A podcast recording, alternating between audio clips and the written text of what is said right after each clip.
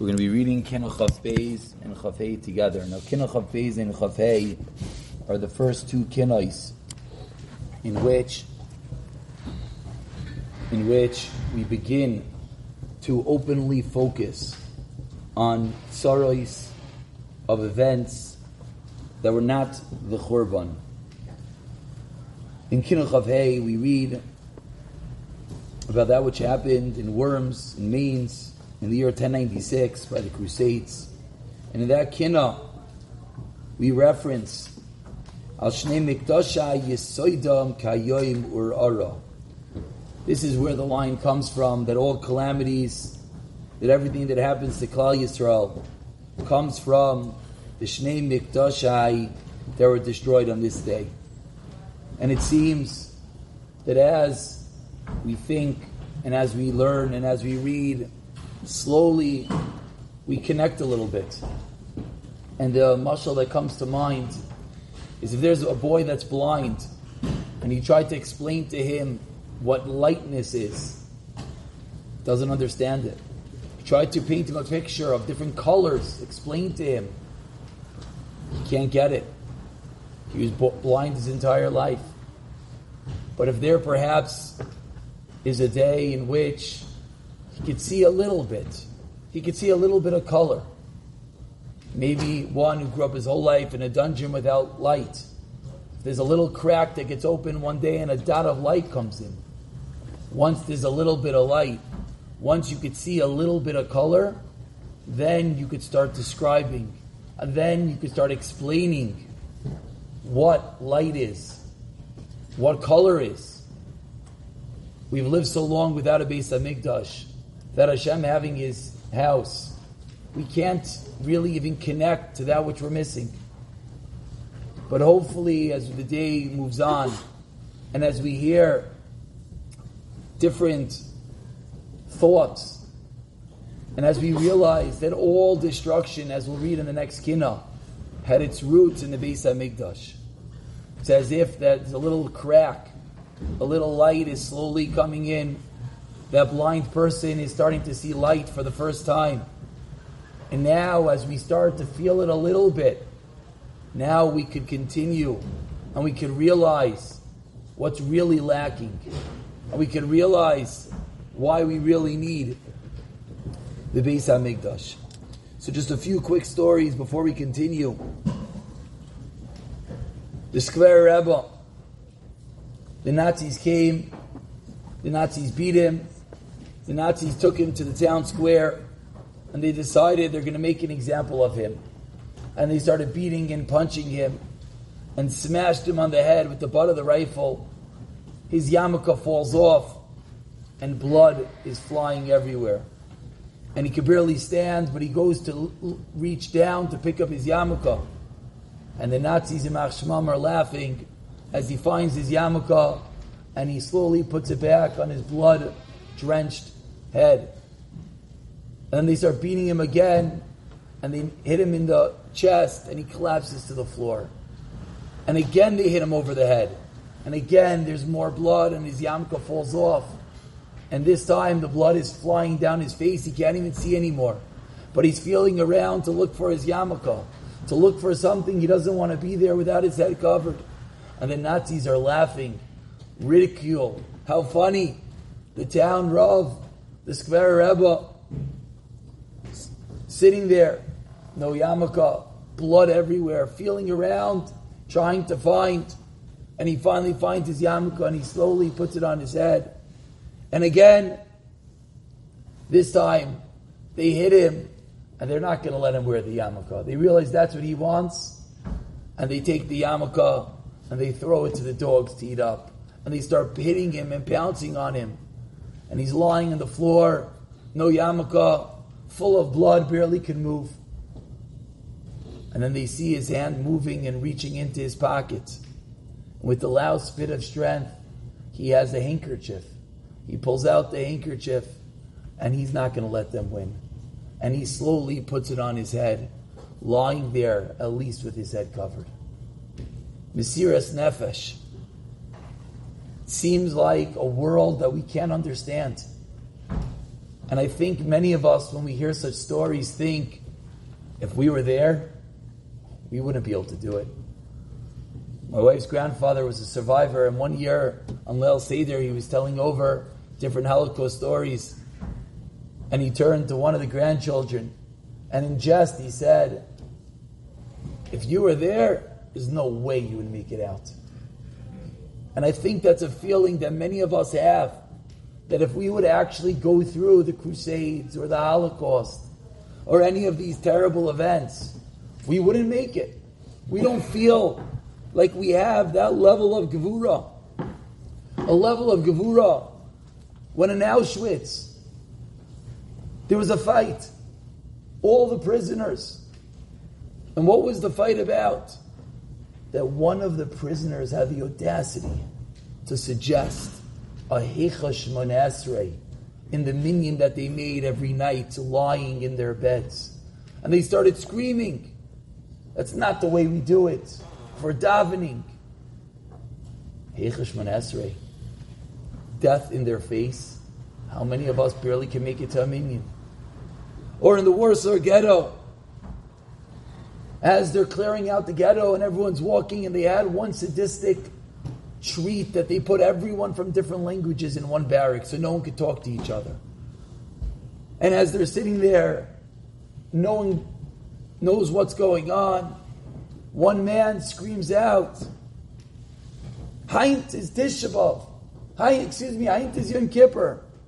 They didn't know anything, but they all heard the word Yom Kippur. And no one knew how to daven. But each person started just saying different parts of the tefillah that they mentioned. One person decided he'll be the makeshift chazan, and he started saying the words kol nidre, kol nidre. But he didn't know any of the other words, and they just sat there repeating kol nidre. And then another yid realized he remembered the words hineni he'ani mimaas, and he started repeating the words he remembered, and everyone together. And finally, this midra, minyan in the ghetto they all remembered one word. Hashem hu Hashem hu And all together, as they were facing death in the eyes, they all had the gevura and the courage to sit there. Hashem hu And we hear these stories, and we think, us, we, we, would we be able to do that? We could barely do what we could do without facing death in the eye without being in terrible pain. But we have to realize, and we have to change the clock to more recent times. And I read a diary of a Yid who had cancer. And he writes in the diary that he called together his family to tell them the dreadful news. The news that he only had a few months to live. And he called together his children and his wife, and they're all together and everyone came and they all knew what this meant. And they all started crying they're going to lose their father and their husband. And he pulled them all together. And they're all waiting. What's he going to tell them? Only a few months to live. Does he have some parting words? Some direction? And they're all sitting there and crying. He gets up and he starts singing and dancing. Hashem must love me if He's giving me this nisayim. This isn't 50, 100 years ago. This is someone who was nifter two years ago, and he published, they published his diary of how he wrote with such an muna and bitachon. As we mentioned last night, I sat at one of the levayas of Meron, and a father could sit there. And last night, when we were singing with the candles in the middle, all I could think of was that picture of the candles that they put by the 45 Kedoshim and when he was sitting there on that low bench, it reminded me of a mace, of a mace that would sit there at the front of a lavayo. And the father sat there, and to have the gevura to say, "I have no questions." On a Kaddish Baruch Hu. A boy I know, he's currently 14. He had cancer, and then he finally got better. And then they thought he contracted COVID, and he wasn't feeling well, and he was throwing up. And his mother was telling my wife, I told the boy, you're okay. The doctor said you're fine. And the boy said, Ma, I don't feel good. There's something wrong. And the mother said, I kept on telling him, you're okay. You're okay. And finally, the kid is throwing up and he's weak, and they bring him back to the doctor. And the boy was then, after cancer and after being healed, was then diagnosed with leukemia. And then again, a journey, a family with no money, they had to get rides to bring the kid to the hospital. And this boy, now 14, would walk around bald with a smile. What are you smiling about? What do you have to smile about? And one day, a bunch of the little kids were making fun of him. One Shabbos afternoon, they're making fun of this boy, a boy that lived through cancer, a boy that lived through leukemia. And they're making fun of him, saying, You're bald. You look silly. And there was a mother that was watching, and the mother couldn't believe what was going on. And this 14 year old boy is being ridiculed by a bunch of little kids.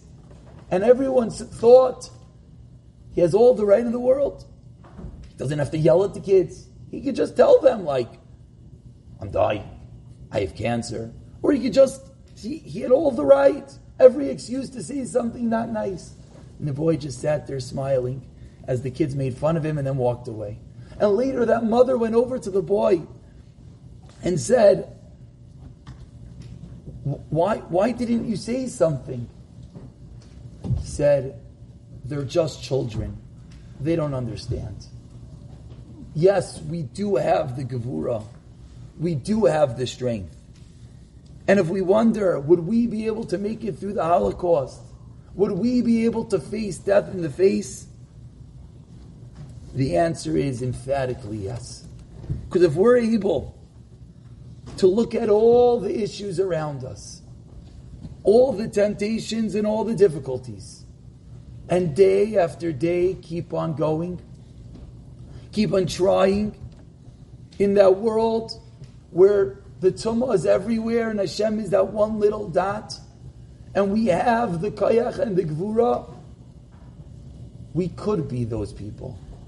A boy the other day said to me, he came back from a hockey game, he said, I feel so bad. I said, Why? He said, I hit someone really hard.